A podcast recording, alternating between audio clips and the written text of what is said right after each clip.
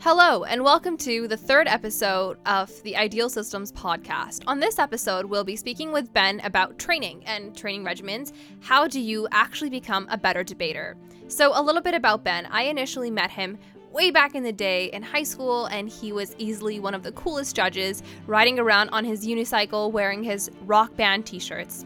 He just graduated from political science at the U of A. He's very interested in learning about methodologies and pedagogy. He's a debate coach for a few high school level breaking teams.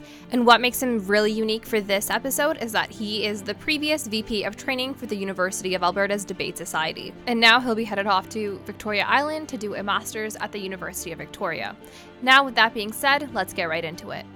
Hello, Ben. Welcome to the podcast. Hello, Adika.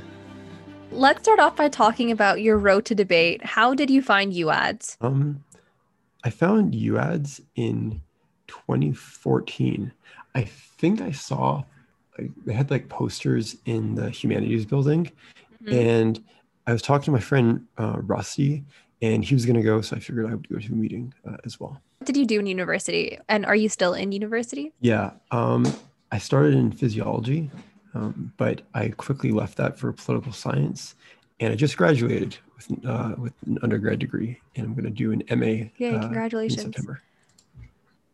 That's really exciting. Okay, so going back to like how you got to UADS, so you went to your first meeting, and then what happened from there? Um.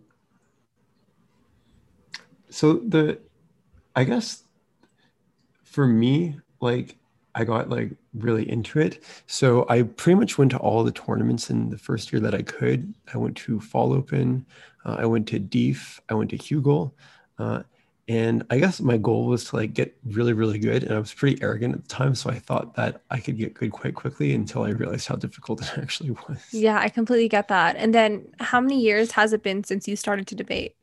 So I guess uh, it's been roughly seven years or so, or almost seven years. Uh, although I took a little bit of a hiatus when I left school for a bit from 2016 through 2018. Uh, so maybe it's been, uh, I've been debating for five years or so, you could say. So, a part of becoming a new debater at UADS, you left, or well, you graduated as being the VP director of training for UADS. So, how did that work? And have you had any other positions in the club? Uh, no, I haven't had any other positions. Uh, so I guess the way it worked is I got elected last year. No one was actually running besides me. Um, so I didn't have a particularly competitive election, but I hope I delivered on the role all right, uh, nonetheless. Um, I guess the only other like position I had, I like I like helped coach some of the teams that were going to Worlds and a few other tournaments like informally, um, but it mm-hmm. was mostly practices outside of the main groups. Um, so that wasn't like an official role or anything that I had. Mm-hmm. Have you coached outside of like the university mm-hmm. debate circuit? Yeah, I've coached uh, a couple of high school clubs. I coached um, my my old high school for a while, and I've done uh, a few other high schools around Edmonton. What's the biggest difference that you see between like high school and, and university debaters, and also the circuit? Um, I think the biggest difference is probably uh, the type of argumentation that they use is different. Uh, so I think that uh, high school debaters have a tendency, or at least the, the ones that are more um, uh, beginner or intermediate, have a tendency to draw heavily on statistics, Googling things, and so on, because a lot of the mm-hmm. debates are prepared motions, whereas the improv debates that we do with the 15 minute prep for BP at least um, is not something that a lot of them have experience with. Early on, you think it's kind of about my stat will beat your stat versus, okay, I need to make an argument, almost make a thesis in my argument, and then defend that. Especially because early on, you're kind of taught, also kind of from like English, where it's just like, all right, well, how can right. you statistically back yourself up? And it's like, okay, if I can like statistically back myself up, it means I, I'm going to win but yeah, it completely changes once you get to university. All right, kind of on that tangent. Yeah, so what I really want to talk about today was kind of about training and what you what kind of systems you put into place with your time at UADS. So I think a good place to start that off would be what was your initial platform when you became VP of training? Um, so I ran on a couple of things. Um, the first thing I ran on um, and this was a consequence of COVID, was simply attempting to uh, retain all the newer debaters uh, that we had um, by providing mm-hmm. them opportunities to uh, improve in the online context.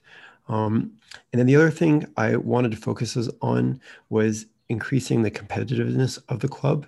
And the way mm-hmm. I, I, tried to focus on that was by essentially using all the improvement skills that I learned over you know the five years that I had been debating, using the pitfalls and the um the, the um the the steps that I took to improve myself because I found debate quite challenging and offering those to the club. Let's talk about those improvement steps that you just spoke about. Like what do you mean by that and what are they?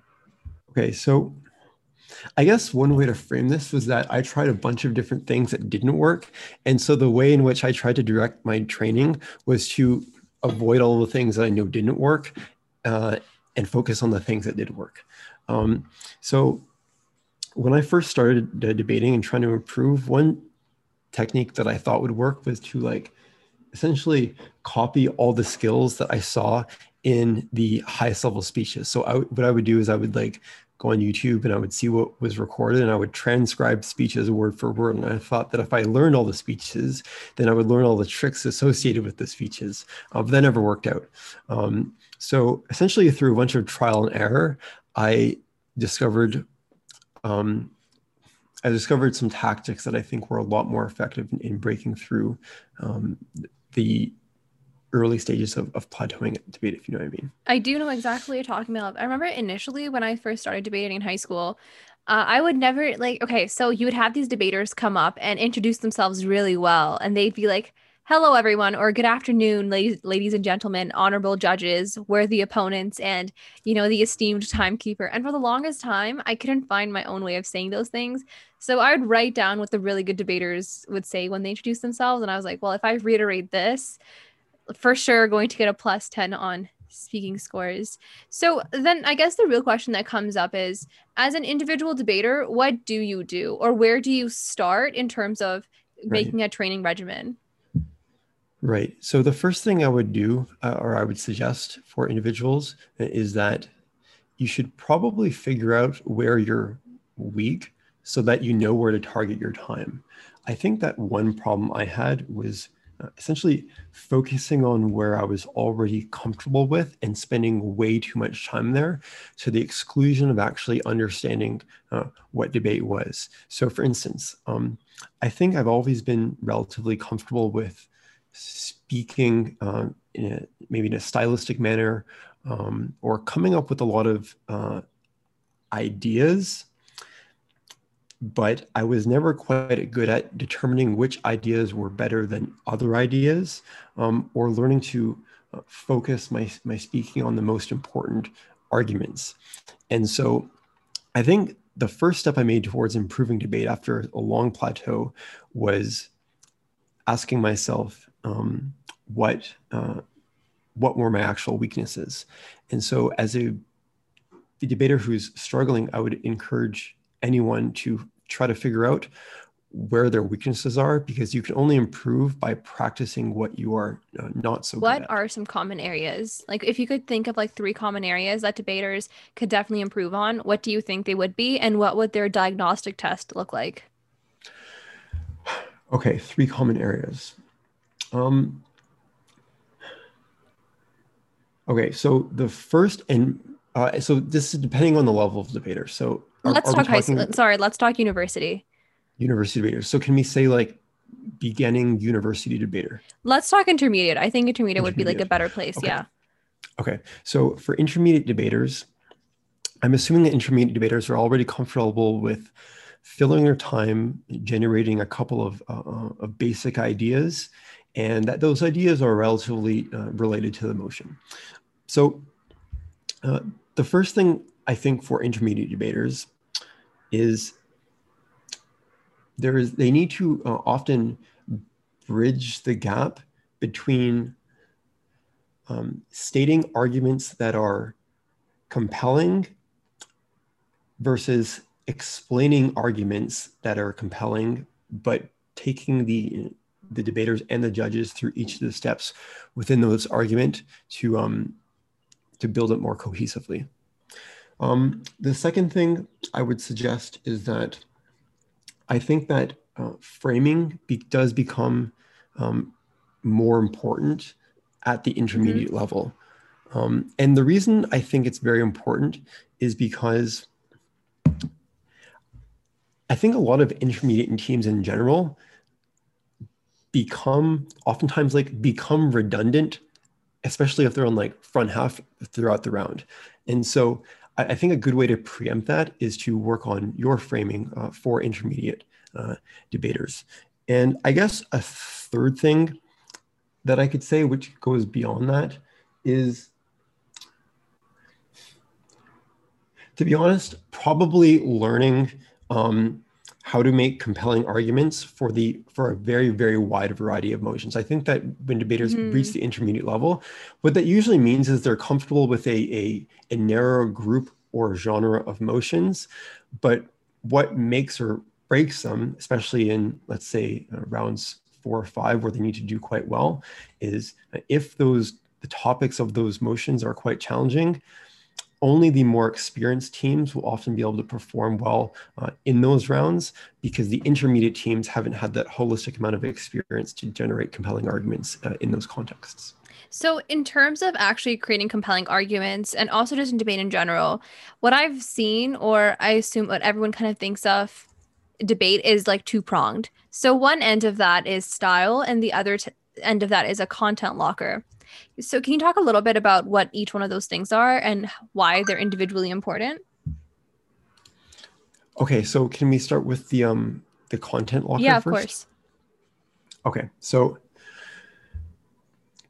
and sorry, can you just uh, explain to me what your sort of um, how you understand a content locker to so, be because we might have different. I think a content locker, or at least from what I've kind of seen it as, or spoken to people about it as, has been like for example, let, let's take a motion. If it's like a motion about history or some kind of econ round and it's like talking about the IMF, your content locker would have some kind of definitions about what the IMF is, what its role is, the motion's likely about some kind of loan that the IMF is giving and how it's going to impact individual countries. So then if you if your content locker is even more filled, you'll actually have individual case studies about how individual countries were then impacted by said IMF loan. So that would kind of be a content locker end of things. Okay, cool. Yeah, so I, I, I tend to yeah I tend to agree with that. So I think um,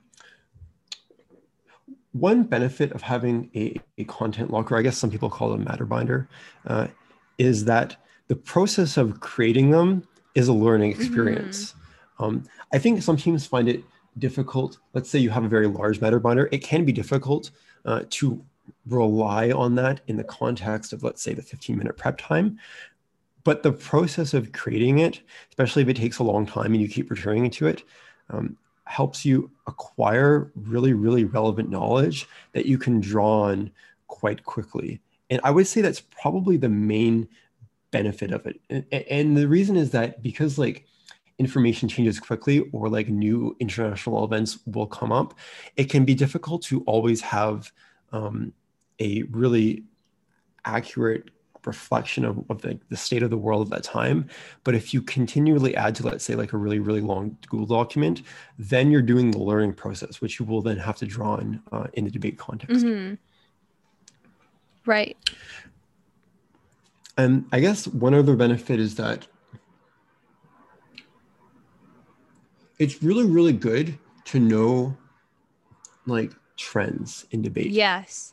So if if you're doing like an IR debate and um, and if you have like one example of a, of a country in which this has happened, you want to use that argument, that that's fine. Um, but if you can make an argument and you can draw in like, I've, I, have i have heard people say like the rule of thumb is, is maybe uh, three examples or so, then your argument becomes a lot more compelling because it sounds way less assertive. Mm-hmm. You know what I mean? Like if, if you're making an argument and there's, and the, the, the, the impact that you're presenting has happened in three other distinct but but analogous circumstances then it becomes a lot more compelling. So if your matter binder or if your content locker has uh, a sufficiently wide amount of those examples such that you can have like maybe two or three case studies for the arguments that you would like to make, then I think you're in a lot better position to make um, relevant and compelling arguments. What does it take to actually take content you know and create that into an argument? What's that process? Mm-hmm. Okay, so this is where I think debate diverges from um, some sort of like quote unquote real world arguments for a little bit. The, the main difference, in my opinion, is that you need to be a lot more concrete in explaining the steps the, the steps that happen uh, through an impact. Um, so i don't know let's say if your argument is like if you put this policy in motion uh, you're going to cause a fracture in the country and that's going to lead to civil conflict. Now if you're explaining that in uh, the real world um, that becomes a lot more intuitive uh, because the person who you're talking to might have like a little bit of background knowledge and they can sort of make the steps uh, for you. But that impact is obviously going to get challenged by the opposing teams. So mm-hmm. it would mm-hmm. probably be, be worthwhile, for instance, to discuss uh, each of the powerful groups within the country, maybe like the military or religious or government institutions, uh, the mm-hmm. incentives mm-hmm. of all the major players, um, the timeline by which this occurs, uh, the international actors that would have an incentive in fomenting the conflict, all those sorts of things you need to explain in the context of a debate, but not the context of a quote unquote real life conversation. Um, but if you do so, then your argument becomes a lot more um, compelling. So, probably within your content locker, it, it is worth having an understanding of the different players within each country so that you can mm-hmm. give a mm-hmm. more detailed analysis of the impact or argument that you want to illustrate. It becomes almost like more relevant to debate versus just being relevant to small talk that you have with people about random things. So on that end, like let's talk about the other prong. What's style right. and how does that like live up to content and, and, is it more important or less important or equally? Okay, so uh, in my view, style is very very important. Mm-hmm. And the reason and there's a couple of reasons I think style is important. Okay. So one reason is that I, I think that debate still in some uh, regards is a performative activity. And from yeah. the perspective of the audience or from the perspective of debaters, it is really, really fun to listen to a, um, a stylistic or just an enjoyable speech in general. And I don't think there's one perfect style. I think there's a variety of, of styles that could be quite uh, appealing to listen to.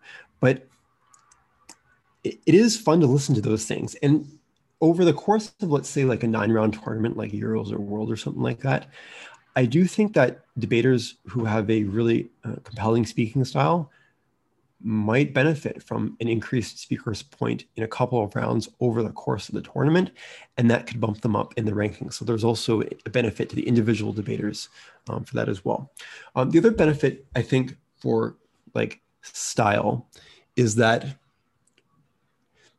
generally speaking, again, there's no perfect style, but I do think mm-hmm. that style has like I don't know, s- slower speaking, um, more stepwise arguments, clear organization.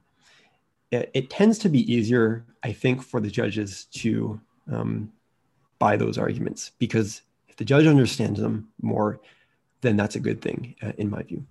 Uh, and so the benefit of style, I think, both has a benefit for uh, making teams perform uh, better and maybe increasing your speaker scores, uh, you know, just a little bit over the course of a tournament, but also um, the performance benefit. I think it's really fun to listen to nice speeches.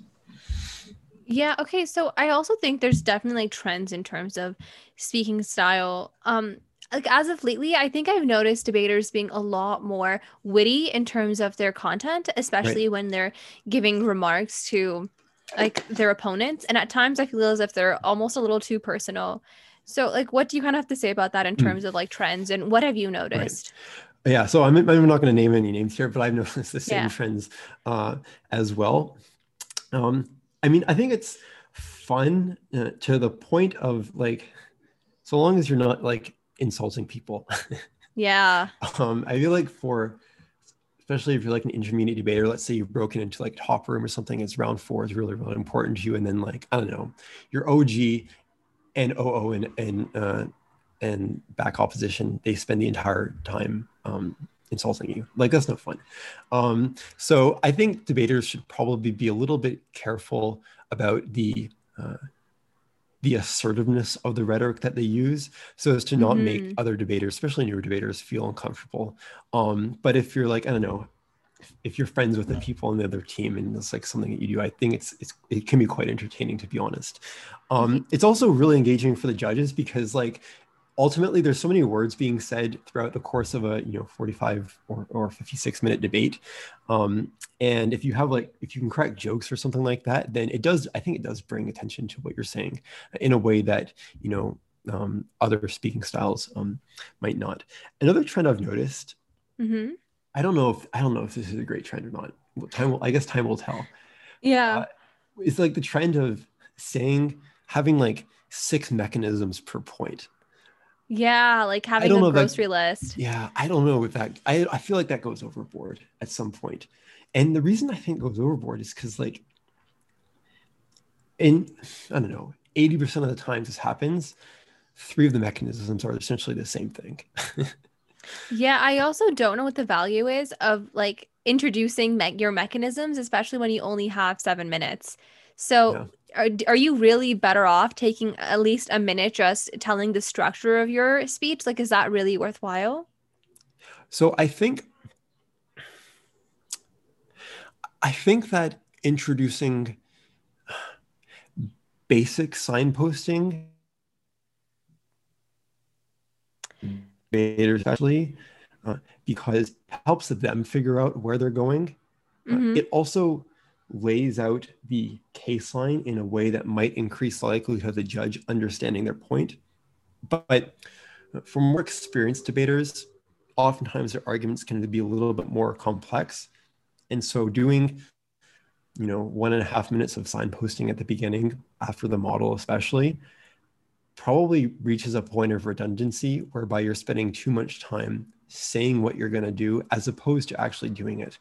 And I do think that good judges are able to uh, f- to follow complicated speeches to a.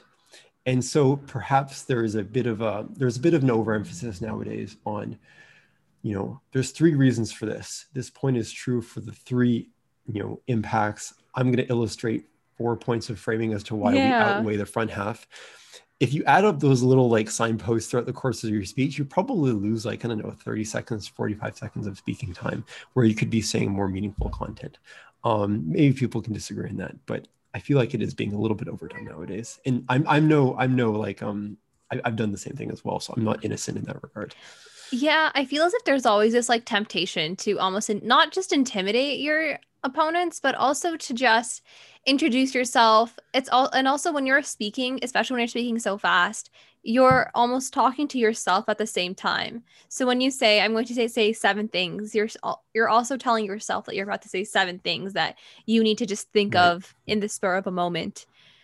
Yeah. So we've sort of talked about how, like, like what kind of constitutes of potentially becoming a better debater.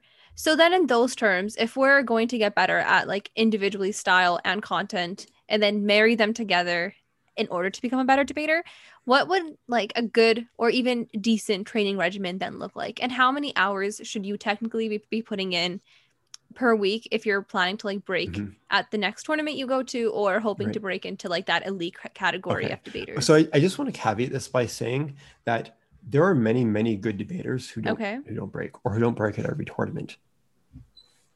Um, so yeah, I really I think it's important that. for anyone listening to this or just debaters in general uh, to not feel like individually bad if they've practiced for a long time and they think they've made improvements and they don't break at the next tournament that they go to um, because there is a degree of chance involved mm. and this is the case uh, at every single tournament at every single uh, level so no matter how much you practice, sometimes things don't go your way. Perhaps you get OG on an op heavy motion or something like that. Um, that is difficult to avoid. So it's really, really important not to put your personal worth on, on this sort of thing. Um, but in terms of develop, developing uh, a training regimen, so yeah, I guess the first thing again is to figure out what you are um, we get. Um, once you do that, mm-hmm. uh, in my view, and this is uh, based on just general um, improvement strategies for other activities as well. Doing something for a smaller period of time on a more frequent basis is preferable to doing something uh, at a, for a longer period of time less frequently. So let's say you have, uh, I don't know, 45 minutes a day. What you can do within that 45 minutes of time, you can mm-hmm. prep motion, you can give speech, um, and that speech can be can be target, targeting a specific area you're, you're weak at. So, for instance, let's say you're not good at explaining why an argument is true. Maybe in that seven minutes, you can use the word uh, mm-hmm. why quite a bit to explain um, to, to work on that skill set. After you're done, you can reflect on the mistakes that you believe that you've made. You can give the speech again, and by the time you're done giving the speech again, the 45 minutes will have elapsed, but you've targeted a skill that you are um, weak at. And I think that's really, really, really important um, because the if you don't do that, then what you essentially end up doing is building up bad habits and getting really, really good at bad habits, but that does not help you improve uh, in any way, unfortunately. To be honest, like not even an hour a day, because I do mm-hmm. think, I mean, I mean, it depends on how dedicated you are, but maybe an hour a day is too much. But you can make a lot of yeah. progress by uh, going to the debating spreadsheet, choosing the most recent tournaments, choosing one motion off that, doing one speech a day and reflecting on it. And then maybe let's say you don't even have time to do the speech again. The next day you do the speech again. That in and of itself, you can put like half an hour to 45 minutes again. Uh, that can be your training regimen. If you combine that with, let's say, your you know your debate club's weekly practices, maybe they have one a week, maybe they have two a week whereby you can put the skills that you've been working on into a full length BP debate, all of a sudden you've got a pretty steady training regimen uh, that will help you improve quite quickly, actually. So, what is a plateau like definitively, and how do we avoid them? Right. So, um, in my view, a plateau is an extended period of time whereby you're actively trying to get better at the task but for some reason the results are not coming in.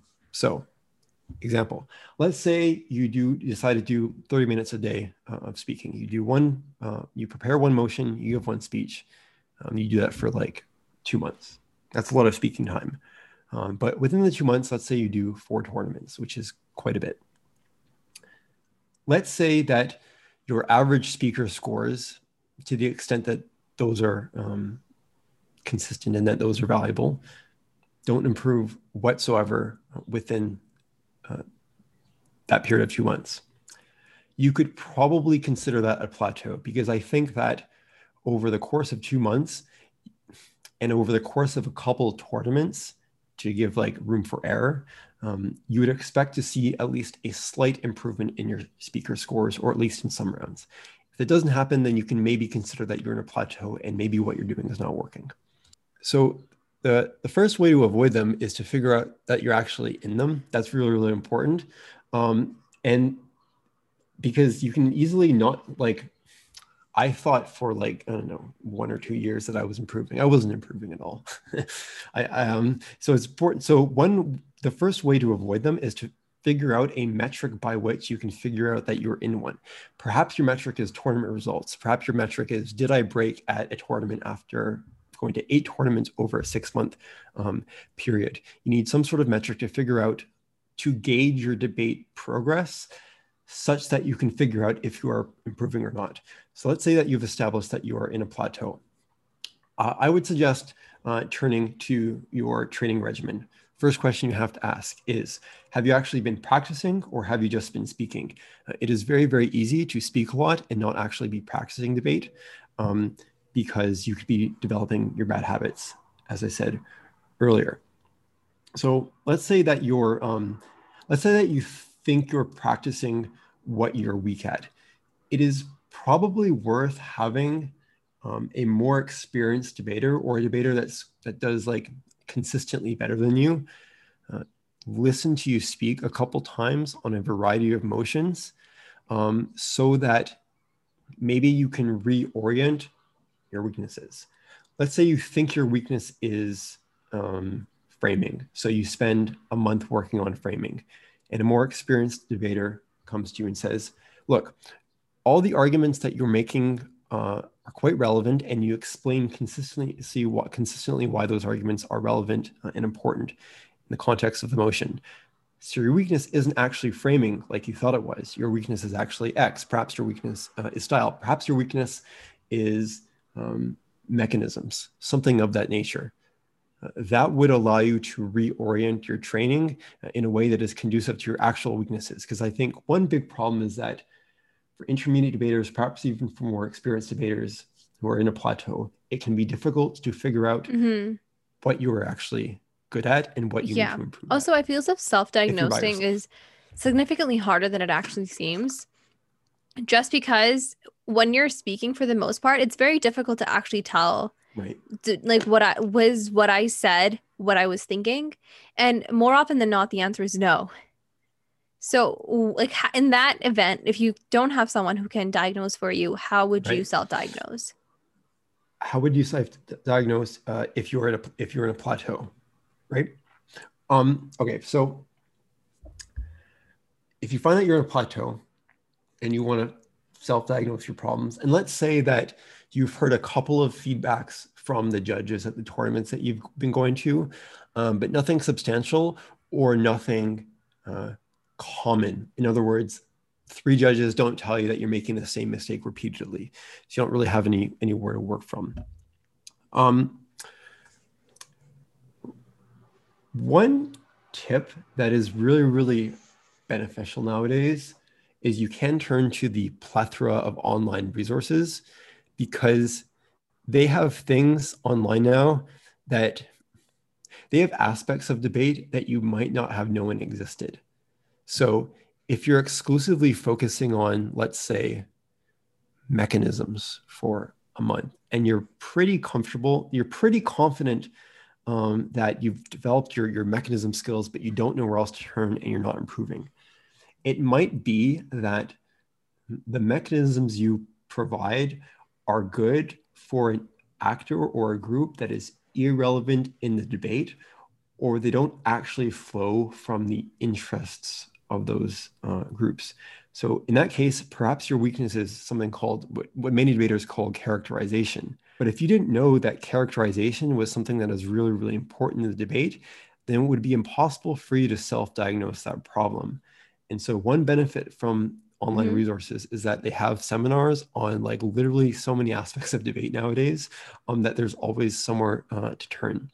And if you go through those, pretty sure that you'll find something that you didn't know existed or that you didn't know was as important uh, as it is. You know what I mean? I do know exactly what you're talking about, actually. Also, I think with just COVID and how everything went online, like that seminar that used to be attended by 10 people in like a really random corner of the world now is usually live streamed or recorded and then published on YouTube for everyone to have access to. So I feel like COVID 19 has just been phenomenal for making this online resource platform, especially for debate. That back in the day when I was in high school and there was absolutely nothing available, this just didn't exist.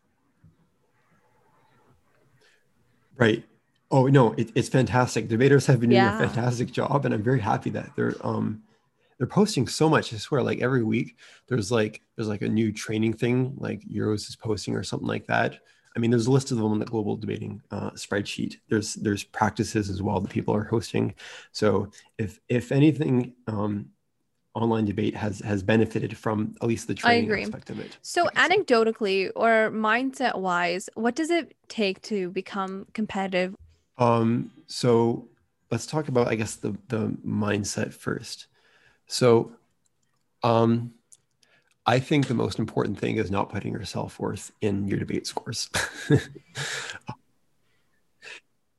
I don't know what it is about debate, but there's like this, there's like this mentality that if you don't perform well uh, debate, you're like not very smart, or like you feel not very smart. You feel like you're a bad person. You feel like you're a bad debater, and that really harms uh, your self worth. And just aside from like I don't know the, mental health consequences of that, it's really really hard to improve if you feel crappy about yourself um, so it's very very important to know uh, that there are fantastically smart capable talented people who do not perform well at debate once you accept that, it becomes a lot more easy to improve uh, because you can try a whole bunch of different things if you're stuck. Because it doesn't really matter what your results are. Let's say you're working on framing and you say, I'm going to go to a tournament and I'm going to focus so much on framing, and you get like a bunch of thirds in a row. Um, if you haven't tied your self worth to debate, it doesn't really matter if you get a bunch of like thirds in a row if your speaker scores are low because you've had a good time doing it and you've experimented. Um, and I think over time, if you do that, you'll actually improve quite a bit more because you'll have a lot of a lot more tools in your toolbox that you can only to develop by maybe failing at it the first time but improving at it the second time. It took me four years of debating before I broke, quote unquote, on my own merit at a debate tournament. In other words, I wasn't completely backpacked by uh, a partner. And the reason it took me so long was because I was desperately trying to improve, but I was doing like the worst possible training strategies. Um, and so it could take you a long time, but I think that most debaters will not, it will not happen um, like that. Um, by the time I, I first broke it at, at, a tournament, and by the time I started breaking at uh, maybe more major tournaments, that was a nine month to 12 month time time period compared to the four years I had put in prior where I was never breaking um, yeah by myself.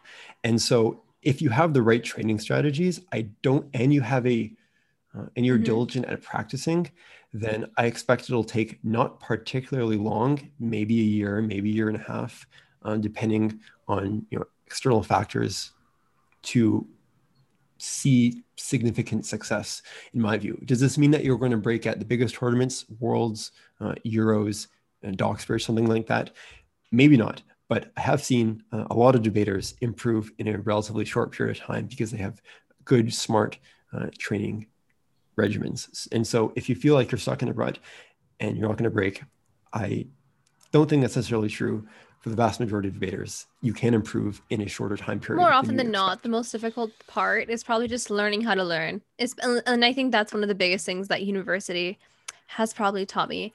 All right, so we're actually coming to the end of our time. So the final question I kind of wanted to ask you was, what's your device? Oh my god, device. What's your advice to incoming debaters or debaters who are trying to break into the big league? Okay. Um, if it's very, very important you to break into like the big league, and by that I mean I assume you like mean like Euros or something like that, worlds and so on. Um, uh, debate is a very difficult uh, game. and much like chess, much like music, much like any other skill, it requires a relatively high amount of effort over a very, very long period of time uh, to become comfortable at it or to become good enough such that you can break into that quote unquote uh, big league. So if that is something you're, you're interested in, I would probably encourage you to put away a significant amount of time um, for debate to practice at it because it is not easy at the beginning, it's not easy in the middle, and it's not easy as you get more experienced uh, to get better. So it requires a lot of time, but I do think uh, it is worth it if, if that is something that you're interested in because it is quite rewarding in my view. Awesome. Well, thank you so much, Ben, for your time. I think we had a fantastic talk today. Great. Thank you for having me, Widika.